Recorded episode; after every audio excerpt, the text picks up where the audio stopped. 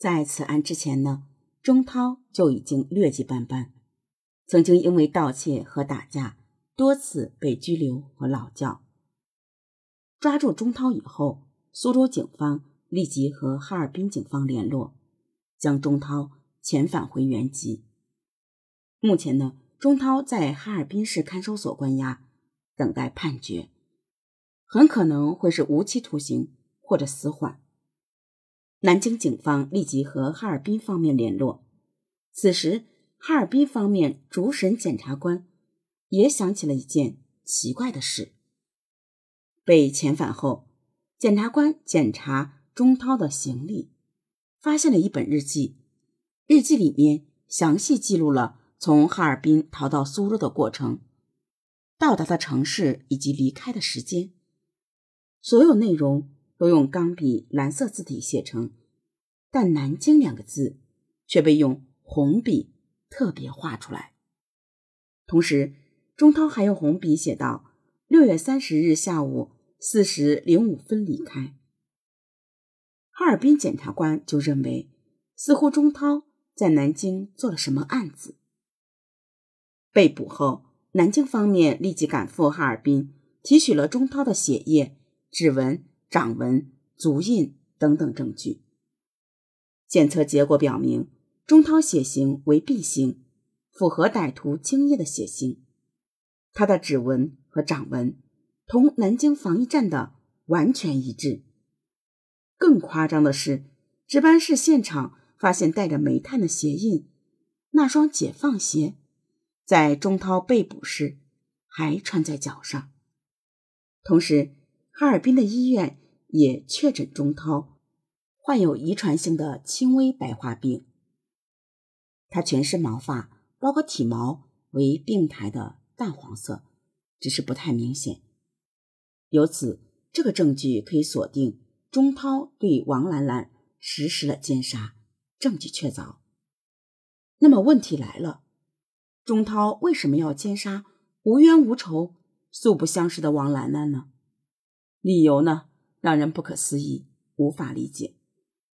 这个变态是这么说的：四月二十七日，我强奸邻居女孩未遂，捅了她几刀就跑了，不知道她是死是活。我四处躲藏了两个月，过着狗一般的生活。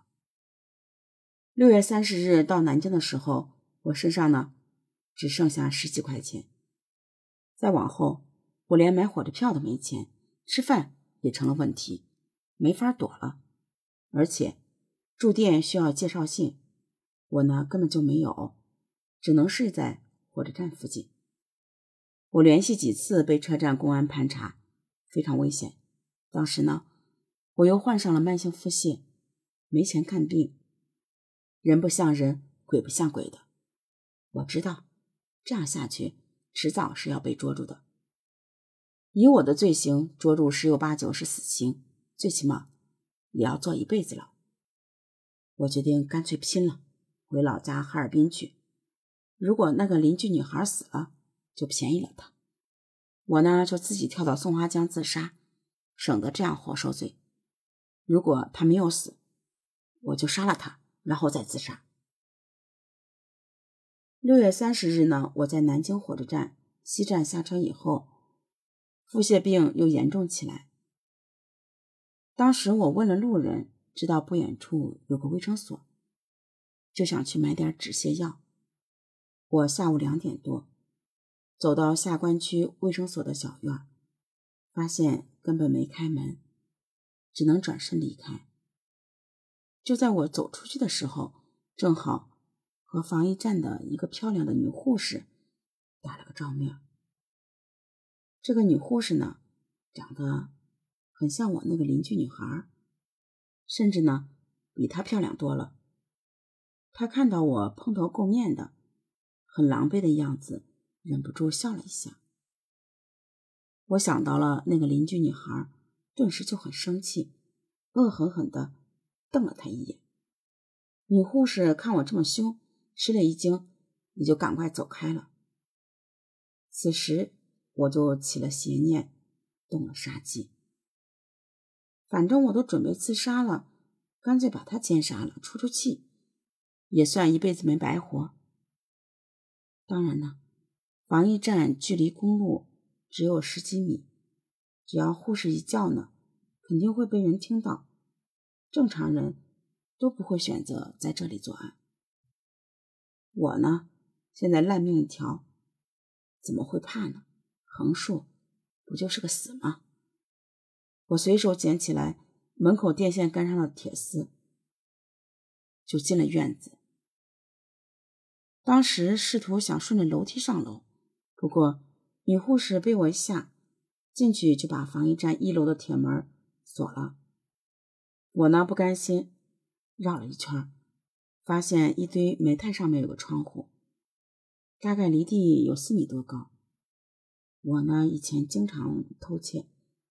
是攀爬的行家，就踩着煤炭钻进了窗户，搬到了二楼厕所。这个女护士也没有经验，似乎也感觉到了危险，偷偷的打开房门向楼下张望，看我走了没有。我就趁机用力推开门，冲了进去。我知道她一定会喊叫，就先用铁丝从背后勒住她的脖子。这个女孩就发不出声音了，只能拼命挣扎。但没几分钟，她就被我勒死了。随后呢，我就脱下她的衣裤，把她奸污了，然后我就原路返回逃走。第一次杀人嘛，也有些害怕，赶快跑到西站，想坐火车回哈尔滨。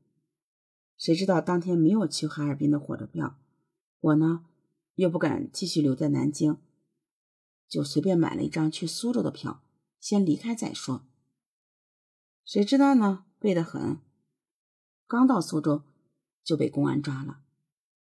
杀人偿命嘛，我也没什么好说的。证据确凿，二月钟涛被押回南京受审。一九七五年四月五日，奸杀恶魔钟涛被押赴刑场枪决。